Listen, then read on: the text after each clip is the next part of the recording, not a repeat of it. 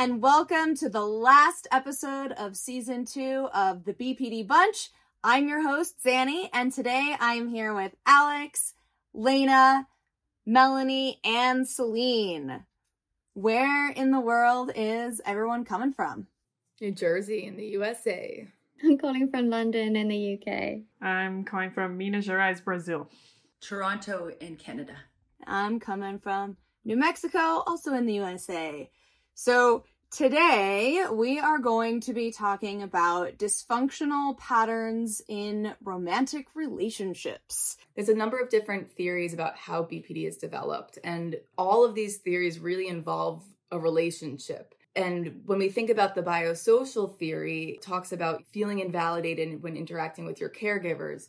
But we can also use that same theory, and it's been extended to current adult relationships and how BPD is actually maintained within those relationships because of these patterns that continue even as an adult in relationships.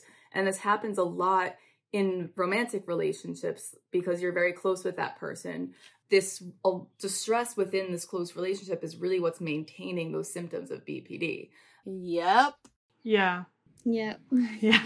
I think this is why people will often say, like, oh, my BPD was fine until I got into a romantic relationship. And that was true for mm. me, is I would be in a great place and then I'd get into a relationship and it was like all my symptoms came out. Romantic relationships were the ones that really the only thing that's ever activated dangerous suicidality or self harm. I actually can't think of a time when I was seriously trying to harm myself where it was not related to a romantic relationship. It's the same for me, except for my first one was to do with my dad, so I kind of capture it in sort of men. I mean, I think a lot of that has to do with the fact if we think about the symptoms of BPD, so if you think about the unstable identity, a lot of times we have a difficulty defining ourselves outside of our relationships and our romantic relationships are often our most important relationships. So we really start to, to, define ourselves based on this relationship. And so a lot of times when that relationship breaks down or there's a fight it's like so much more as it feels like it's on the line you know? Like kind of like it's like your whole sense of self or your stability is on the line which i guess could bring me also to talk about attachment styles too most people with BPD have something that's called a fearful or disorganized attachment style, which means that they really are fearing the loss of the relationship. And then oftentimes it kind of like flip flops with more of an avoidance style too. So it's kind of like a push and pull. It's like we want to get really close and then we get really afraid, you know, maybe that someone's going to leave us and then we pull away. Um, and it's that's why it's called disorganized because you there's no like one strategy that a lot of us use in our relationships in relating to other people and our attachments to other people. Um, but it's interesting because most of the research in the past has looked more like generally at someone's attachment style but more recent research is kind of showing that that's people don't have like a one type of attachment style. Usually you have like a pretty general kind but it might be different in different relationships like people with BPD can have secure attachment relationships. They can have positive, healthy relationships. There might just be certain types of relationships that activate that fear of abandonment a little bit more. Um, and that's usually the romantic relationship. So there's a lot of anxiety there, a lot of like, please don't leave me. And at the same time, I'm so afraid of getting so close to you because I might completely lose myself in you all the relationships before Steve, my husband, it was, yeah, it was traumatizing. It was, please don't leave me. Yeah. I'm gripping for you. You know, the love avoiding going into every relationship, knowing that half these men didn't want to be with me. I get asked this question a lot. Well, do I need to be completely healed in my love uh, of just not just myself, in love in general, and the way I look at relationships to start dating. Not at all, because we're constantly a work in progress. It's not perfect. Working through relationship issues without being in the relationship, it's very difficult to do that. My therapist encourages me, you know, it's okay to date and try it out and to learn as you go with your partner because you can't you can't be healed on your own and then go into a relationship because that other person has their own issues and together you you work through that as long as it doesn't then become codependent which we can get into um, in a bit. A lot of people with bpd and research like support, generally supports this is that we choose partners that we walk into relationships with people that it's they're not going to give us as much as we give yeah. them. We walk into relationships that it's not going to be a fair partnership. The maybe the more important thing about healing in relationships is being able to notice when you're entering relationship with someone it's not it's not going to be a healthy relationship. And looking for the signs that someone is going to be able to have a secure healing relationship with you.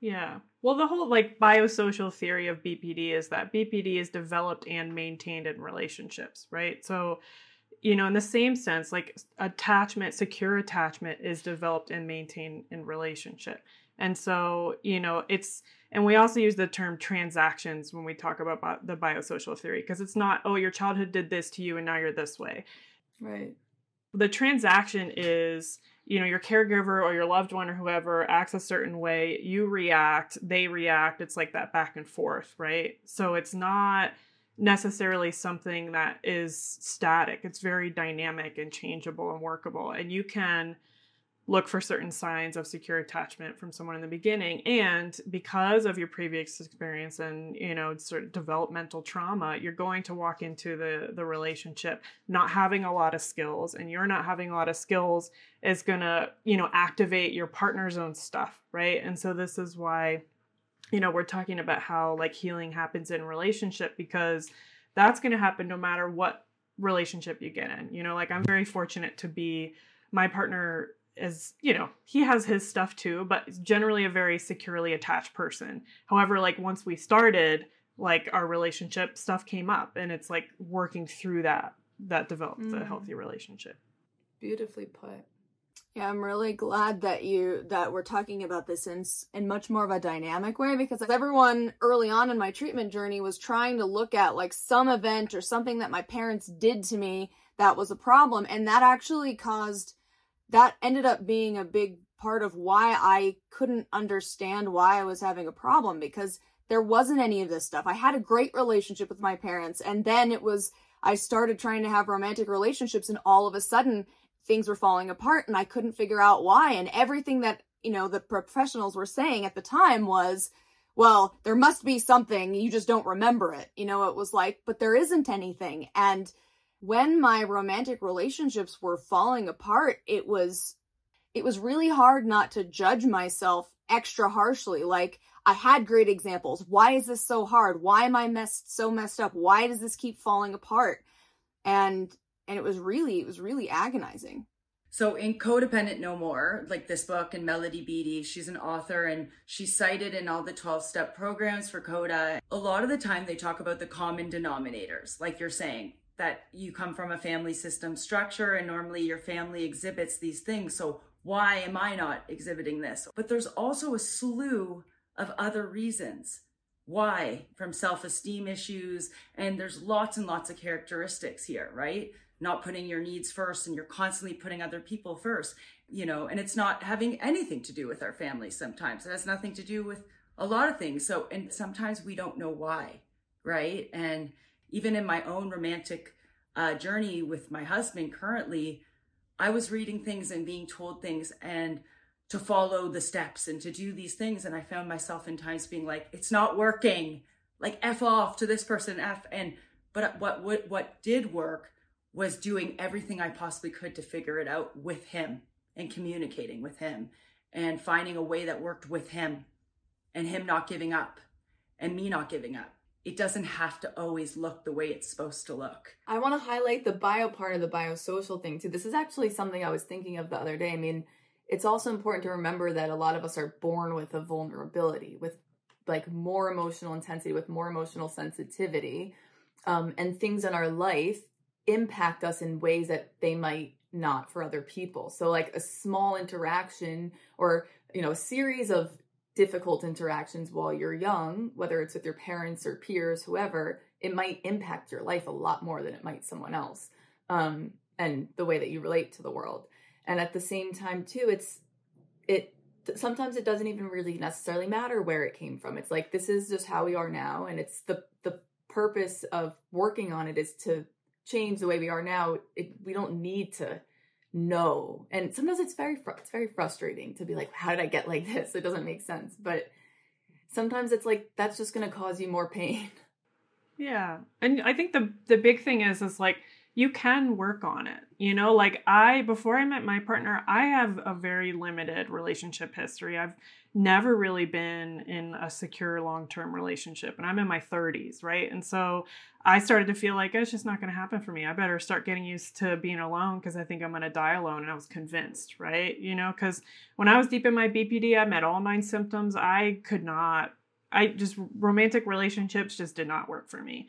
Um, and like, it, because it's it's both like the it's the, the both sides of the fact that this is a, a biosocial thing, right? Is that the social part because it's a transactional thing, because of how we show up in relationships and the other person reacts to that and vice versa, that both maintains our difficulty in romantic relationships. And when you get into a relationship where you're able to work on making those transactions healthier, more effective, that also changes your ability to show up in relationships, right? So, like when you get into a relationship that is able to use like healthy skills and communication and stuff, like, you know, it's a process, you got to work on it and like eventually that also kind of changes how you see yourself and how you relate to other people and stuff. So it's a it's a it's not a it's not a, a uh, again we talk about this a lot on the show that having bpd and all stuff it's not a death sentence. It doesn't mean oh this is just how you're going to be for the rest of your life. Like it's a it's a relational disorder. So in relationship you're able to change how you show up and how you feel because I was such a codependent, I could definitely say that I put everyone before me. The one thing that I also did in most of my relationships, not just romantic, is I was the center of I was the center, right? So it was always about me. But for me to be in this romantic relationship with Steve, it has to work for both of us. And checking in with him, how much somebody can take, how much someone has already taken. BPD sometimes can be overwhelming for both parties. My partner's needs are just as important as mine. Yeah. And I'd say about balance too. The thing about balance is it's not 50 50 100% of the time. There are going to be times where, you know, like for example, I just moved to a different country to be with my partner. So I'm needing a lot more support, you know, even just finding where stores are. Where do you buy this or whatever, right? So like our relationship is slightly imbalanced. And like, you know, it will flow back and forth. That's kind of more what balance is. It doesn't mean a rigid sense of it, too, right? Yeah. Yeah. Something I'm trying to strive for, and I'm single now, but um, having come through a, a quite a heavy period of sex and love addicts anonymous, codependence anonymous, 12 steps, and things like that, is I'm looking for a more equal rather than I don't like to use the word balance exactly because of what you said. Um, that it's it's not always like equally balanced 50-50 but a more equal partnership as well as you know having it out at external friends external interests external support systems um, and having that security in each other as well as both bringing both having equal needs and bringing different things to the table. Whereas i would say probably the most important relationship of my life was my last one who with a with a man who also had BPD, and we became we it became very clear that we were both codependent sex and love addicts, but he was a compliant codependent and I was a controlling codependent. And I was so um, in denial about being a codependent because I was like, I'm independent, I'm not codependent, but that's not, it doesn't mean that. And when I looked at the the the characteristics and things like that, and really got into it, they it was all interlinked and what i realized was i wasn't picking equal partners i was picking people to rescue or i was picking people to rescue me and that was it. That, that was the type i was going for. And so i'm trying to be really intentional in the way i pick romantic partners which is i think what we were saying earlier that yes you can heal in relationships but also who who are you picking to heal with? I struggle with the term codependent because I think some of these things are sort of like they're socially appropriate, right? And this is the piece of like if you, you know, put what you're doing as a behavior in the context of the social environment you're part of, a lot of it makes sense. Like difficulty expressing anger. Most of us are told not to express anger, right? Especially as women, right? You know, don't be angry, then you're just an angry woman, right? The dictionary definition of codependent is not how we might define it in Codependence Anonymous. Um, and it's harder to capture all the different characteristics of a codependent as in a code codependent anonymous 12 step program than just codependent as a, as a meaning. And i've only just i would say in the past year or so started identifying as a codependent. It stemmed from what i thought were bpd behaviors and i think probably the overlap is there but what i thought was promiscuity from my borderline was actually me you could sort of see it as getting a hit from getting validation. And I also identify as a validation addict.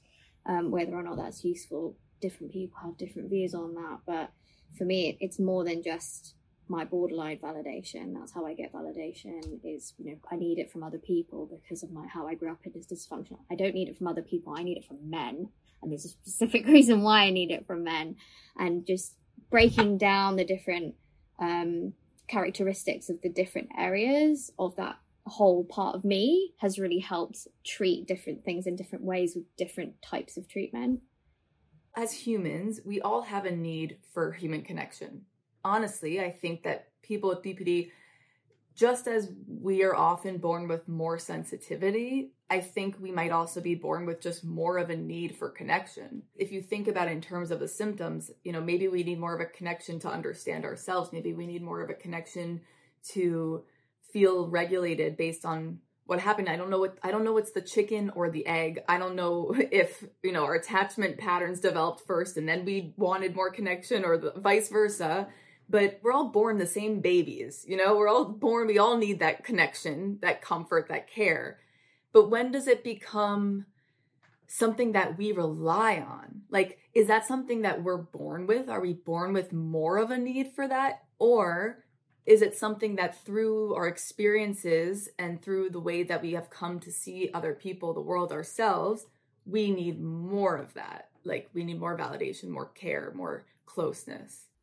So it's so funny you bring this up because I had a conversation with my therapist about this exact thing uh, about a month ago because I was very frustrated by the fact that I don't do very well when I am by myself. Meaning like I tend to dissociate more easily. I get disconnected from my emotions. I have a hard time knowing what's real when I'm when I'm literally alone. And it's not that I always have to be talking to someone, but even just being in the same space as another person helps me to feel like a human being.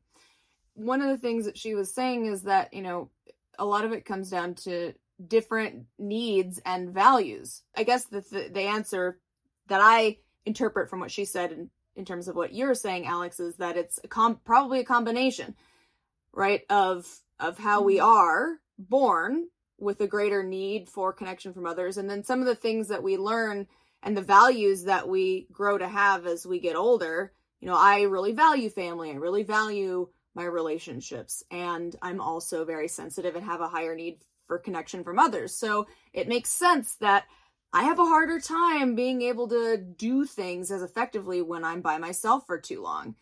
Um, and accepting that that does not that's not dysfunctional that that that doesn't make me somehow less than other yeah. people who are naturally more inclined to be independent than me right i realized i needed different actions to get the results i wanted because i wasn't getting the results i wanted because i was taking the same actions um, that weren't leading me to the result. So it wasn't that I need more love or more validation or more time with people or more connection. It was what I was doing around those things were ineffective and actually causing me a lot of shame um, and it causing ineffective results. To give you an example, I'm a people pleaser, but instead of being over compliant where I become a doormat uh, for other people, I'm actually too far probably the other way and that I don't let people be themselves because I think my way is the best way. So in my last relationship, who is someone who was younger than me and earlier in their BPD recovery, I was very much I know more than you, I'm older than you, I'm more recovered than you, and therefore this is the way you should be doing it. When actually, I've now learned, as we've been talking, everyone has an individualistic route to treatment. So I have had to come to terms with the fact that I am not God and that I am uh, my way is a good way. It's worked for me, but it's not for everyone. And so it's not that I had a problem communicating. It's actually what I was communicating was was an issue and I needed to work on my own thoughts about that, which I have now done. And hopefully I'm getting there. I think you bring up a huge point, which is like, um, it, what what sort of relationships we need, what they look like is going to be different for everybody, right? So much of that is social context, cultural context, our own values, all that, right? But it's what's effective for us and how do we do that? And a lot of us like you know because of the that transaction in our childhood we don't have the skills to get what we need in relationships right it's like yeah. something i always you know tell to my clients, you know, because in DBT we talk a lot about like self judgment. Like, you know, we're not here for self judgment. What specifically are you talking about, right? Like, and a lot of judgment, uh, personal self judgment that a lot of people with BPD can have is, oh, I'm really manipulative. And it's like, okay, what do you mean by that? Because often when we're talking about being manipulative, what we mean is that I don't actually have the skills to ask for what I want. Yeah. So I do that controlling thing, right? And so it's about learning those skills. I think that's the, the important part. That's such a beautiful point. Wow. Because I think a lot of the time, even like we were touching on, am I ready to be in this relationship? It's am it's again, it's the am I? It's do I have those skills? Am I enough? And it's always it's I. Am I capable? And I really learning that I don't have to have it all together to be okay. And how many times that you said we do need validation. It's the idea of what does that look like? And the, the thing is, having my partner sometimes look at me and say, It's okay, you're on the couch right now. I love you. And, you know, that moment when he looks at me and he says, I love you, and me actually believing him for the first effing time in my life, like ever, because to believe somebody when you have BPD, man, I can tell you, anybody listening right now, half the times you really believe people when they say, I love you, or you're beautiful, or I get you, I support you. That moment when you can believe somebody, that means that you're healing, you know? So those are the moments, like you're saying, that am I enough?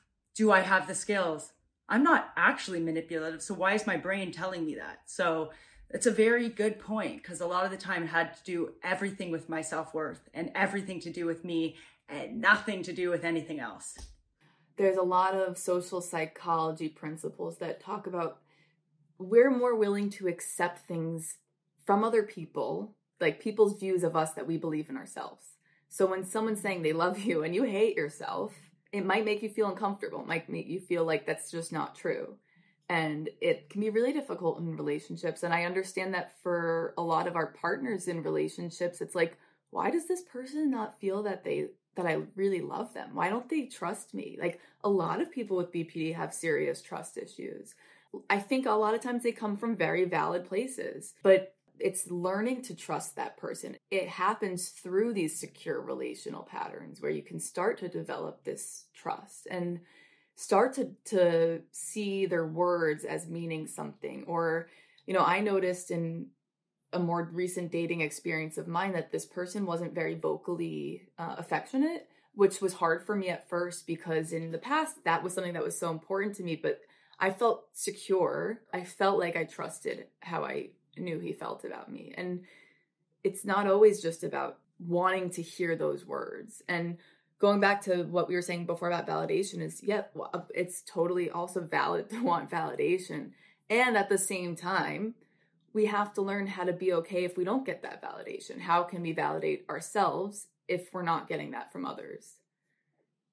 That's definitely something I've had to really work hard and learn to be compassionate to myself and be nice to myself and self soothe when I may want to self harm and self validate. And that for me, self validation looks like self soothing and self care.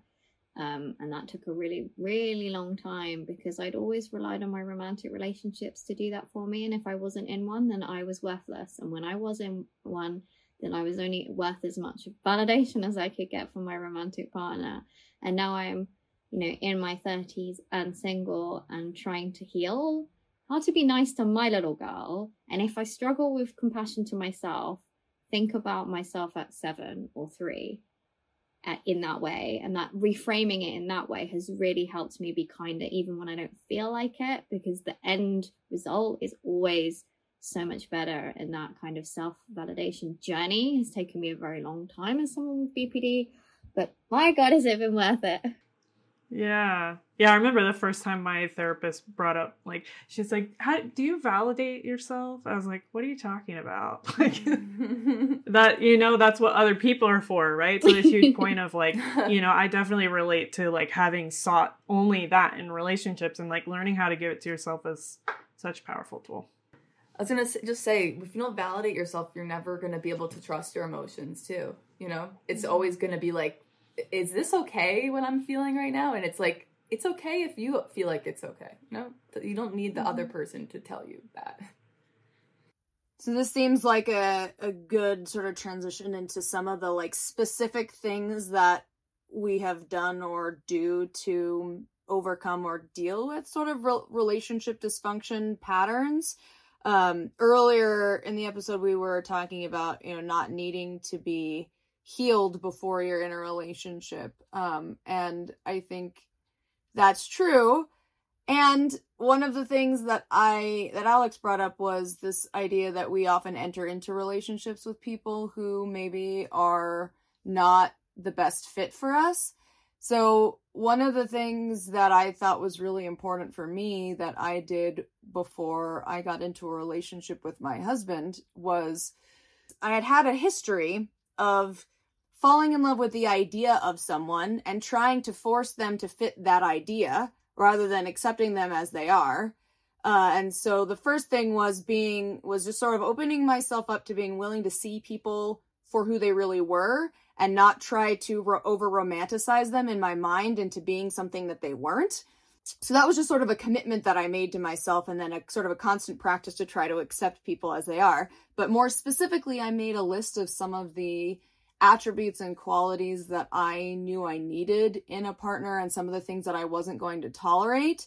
So that way, when I started dating and trying to find that person who was going to be my life partner, because I was being more open and trying to see people as they were, I was able to sit there and go, okay, this is kind this is a value difference that I know is not going to work out.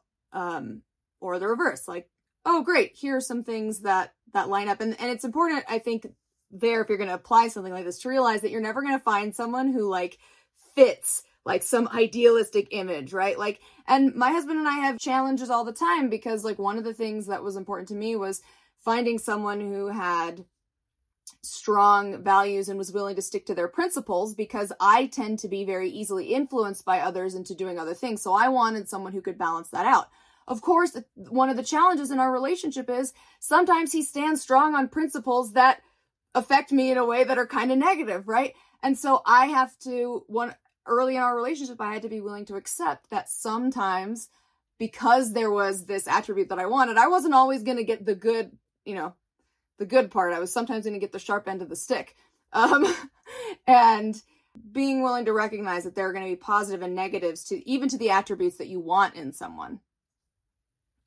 Right. And we tend to idealize people too. And it can be very difficult to pick up on ideal when you're idealizing someone when you're when you're viewing someone as like perfect um especially at the beginning of relationships we have really intense emotions so we can easily get swept away into the same patterns and types of people like someone who just sweeps us off of our feet and like tells us very early on how much they love us and like are interested in us and it's rec- recognizing those patterns and when you start dating someone new if it feels too quick sometimes if it feels like this feels like what happened in the past as much as we want to just be loved and just dive right into that think about what patterns is this person exhibiting that reminds me of this past relationship I had that ended up terribly or just completely didn't work? Why do we put everybody on pedestals when we don't even know anybody.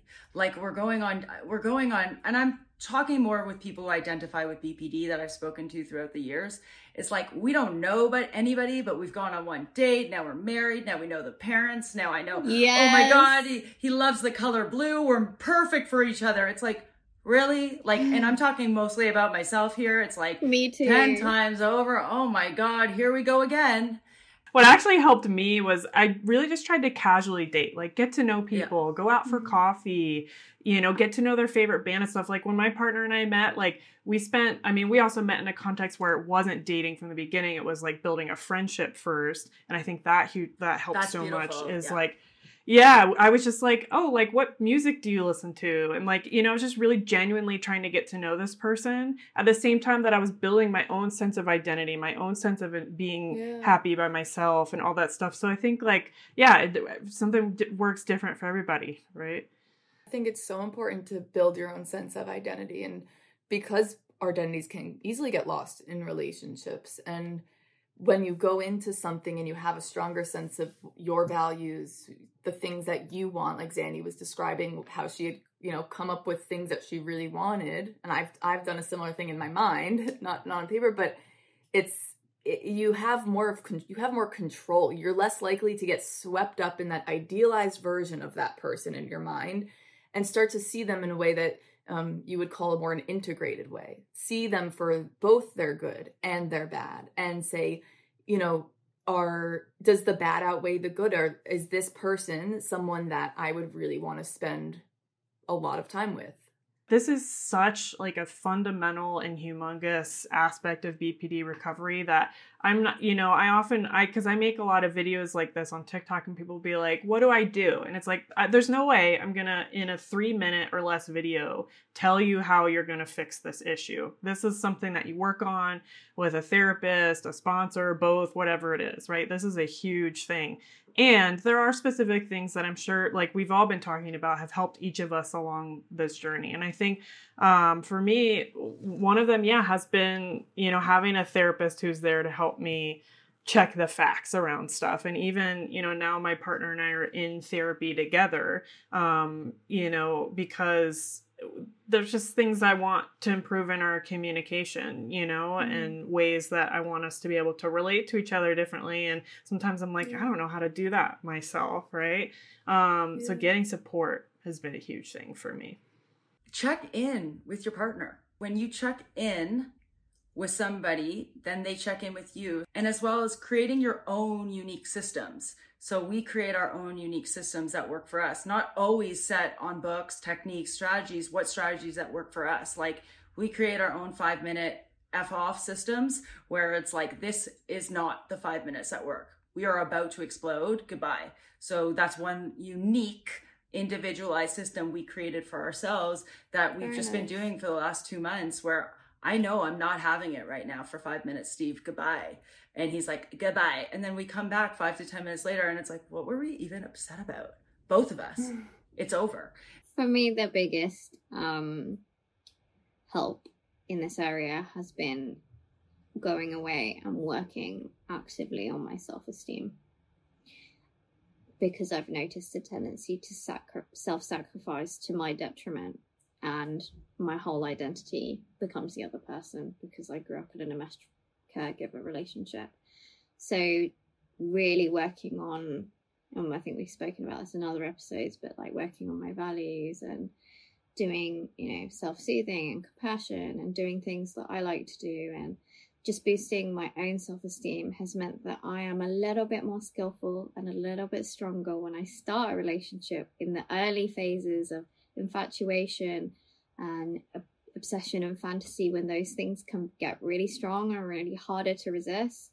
Um, i'm a little stronger and a little self-assured so that i know what's me and what's them. So that's been my biggest help i would say.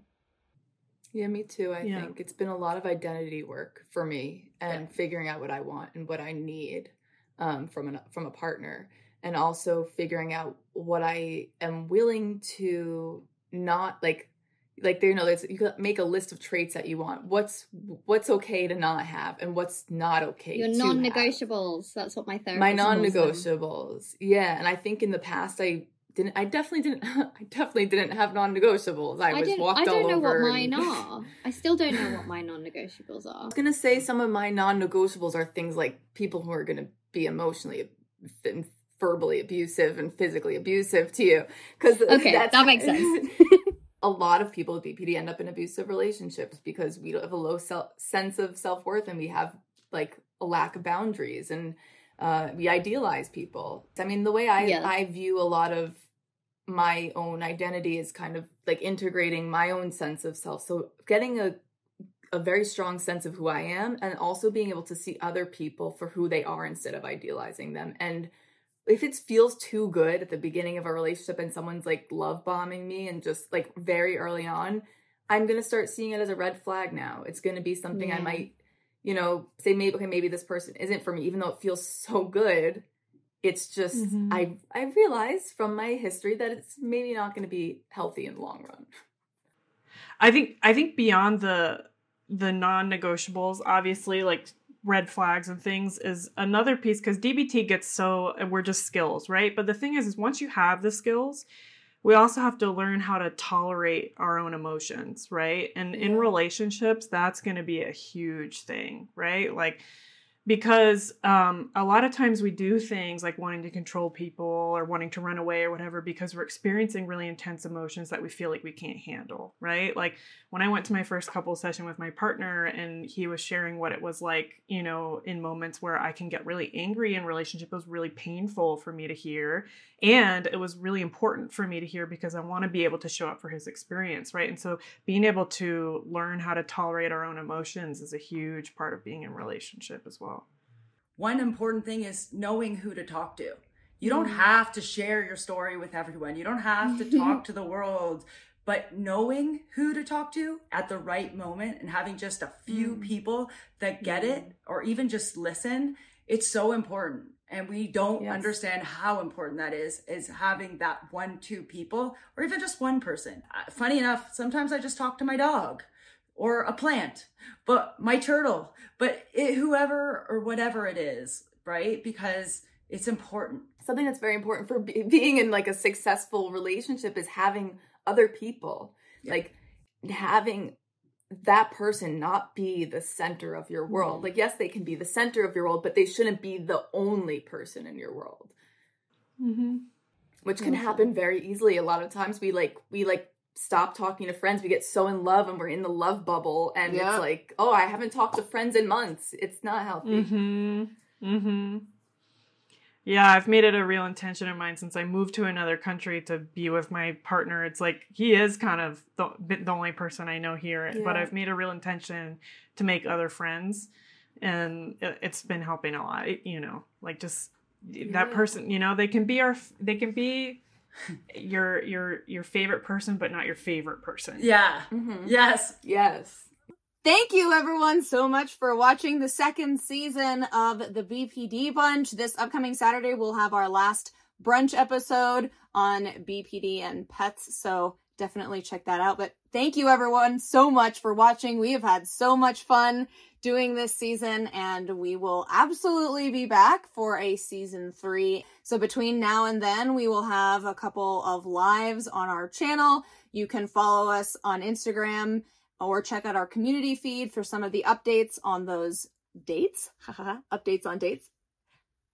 Anyway, consider supporting us on our Patreon. We upload episodes a week early and have a bunch of extra behind the scenes and bonuses. So consider supporting us. Link down below, and we will see you next time for season three. Bye. Bye.